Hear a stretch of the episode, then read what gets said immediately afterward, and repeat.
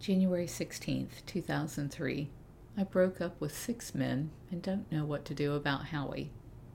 And this is an email from me to Howie saying, Dear Howie, it's 5:30 a.m. and I have been praying for the last hour and a half about what to do regarding you and Bob Solomon, and God isn't answering, not in any way I can comprehend. I keep hearing this primordial scream in my head the kind you never hope to hear nor express in a lifetime, a scream of pain and fear that doesn't seem to be mine. I am not sure what that is all about. At any rate, that little voice kept telling me to come write you, so perhaps inspiration, or at least a little clarity, will ensue. Honestly, honesty is so important to me, and that is true whether the subject be complimentary or not. The things I need to tell you may sound flattering or consolatory, but that is not my intent. If our roles had been reversed, I would want to know why. You are more accomplished, more sincere, more intelligent, more gentle, more reliable, more peaceful, more giving, more settled, more secure, more realistic, more independent better looking, taller, more fit, funnier, and a far superior lover to him. And you're not allergic to cats. You are making your life count in ways that I admire deeply. You have a way with people that is nothing short of miraculous. You make me feel comfortable, loved, and accepted, and I see that in the way you interact with those around you. We have discussed the tranquility that you project, whether it feels foreign to you or not. It feels so good to be near you. I met Bob years ago when he was referred to me by my live in lover, Alan, regarding waterfalls and ponds for the cats. The first time our eyes met, there was a rec- recognition that exceeded anything I could understand at the time. Later, I performed a wedding for their mutual best friend Steve and saw him at the wedding again. I spent the afternoon hiding from him because I was still in a relationship with Alan, and I didn't know how to deal with the feelings that overwhelmed me when our eyes met. I broke up with Alan in October of 2001. It was 2002 before I began to wake up to the world around me and began reading about things I had felt but not understood for years. Just last month, Bob came to the gate at Easy Street asking for me, and the volunteer who met him told him to leave his name, number, and the nature of his request. The note said that he wanted to talk to me about a business opportunity, and I put off calling him until last Thursday. I figured he would just be wanting me to invest in some harebrained scheme, or because he knew Alan had made several hundred thousand dollars from his time with me, so I wasn't in any hurry to see him. Seeing him may have been the biggest mistake I will make this year because that immediate connection was so apparent that neither of us could focus on the reason that he came, which was to ask me to help him with a client who wants to invest in commercial real estate. Every word that falls from his lips sounds like it originated in my head. A person could study me for 20 years and not understand me at the level that he does after only a handful of brief encounters. He hears voices and responds to them the same way I do.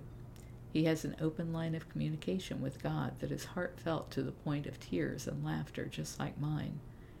He is empathetic the same way I am, in that we feel people and take on their emotions as if they were our own.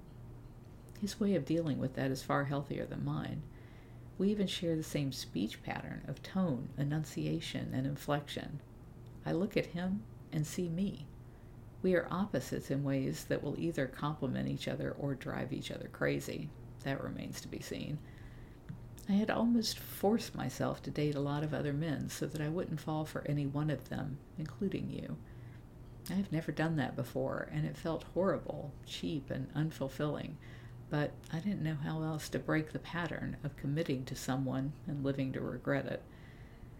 I appreciate the fact that you didn't use your understanding of my frailties to your advantage. You were the only one who didn't ask me to commit, and it was because of your respect, your genuine concern, and your self confidence that I said I couldn't give you up. Bob didn't ask for a commitment from me, but I recognized the fact that seeing a lot of men didn't protect me from getting my heart involved, so it seemed pointless to carry on something that made me so uncomfortable. I have contacted all of the others and told them I do not wish to see them again. I was even able to break ties with Peter Kent, who has had considerable sway over my heart for the past year. In the past two days, I have ended six other relationships, including Mr. America, my sailing partner, partner, Nick D, and or at least taken them back to being non-sexual without a single tear or regret. There are a multitude of reasons that I cried over losing you. I felt your dread when I asked you to lay next to me and let me tell you what was in my heart. You have heard it before, knew what was coming, and it still hurt. I did not want to be someone who could hurt you. I love the gentle person you are and wanted to protect you from ever feeling unappreciated. I thought my heart was too hard for anyone to penetrate and that I could offer you devotion and security, if not unbridled love. You deserve better than what I have to offer. I felt shame at having broken a promise to you. Had I promised fidelity, I would not have broken it because I have a lifetime of practice at that and am very good at denying myself. Until meeting you, I never used condoms, though, and in the passion of the moment, forgot all about it. After crossing that point, I couldn't go back. I feel great sorrow for the breach of trust I have caused. I think it would be very hard for you to ever trust me again, and perhaps even make it hard for you to trust any woman. You have been most gracious in extending your friendship to me, but I believe that at your core you must feel some sense of indignation that I could be so selfish.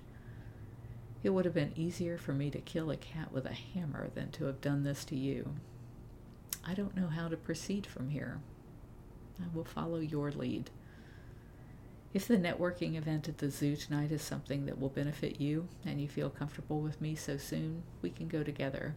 If you were just going for my sake, then it's probably best that we cancel, as I am just likely to cry all night every time I look at you and think about the pain I have caused. Love, Carole.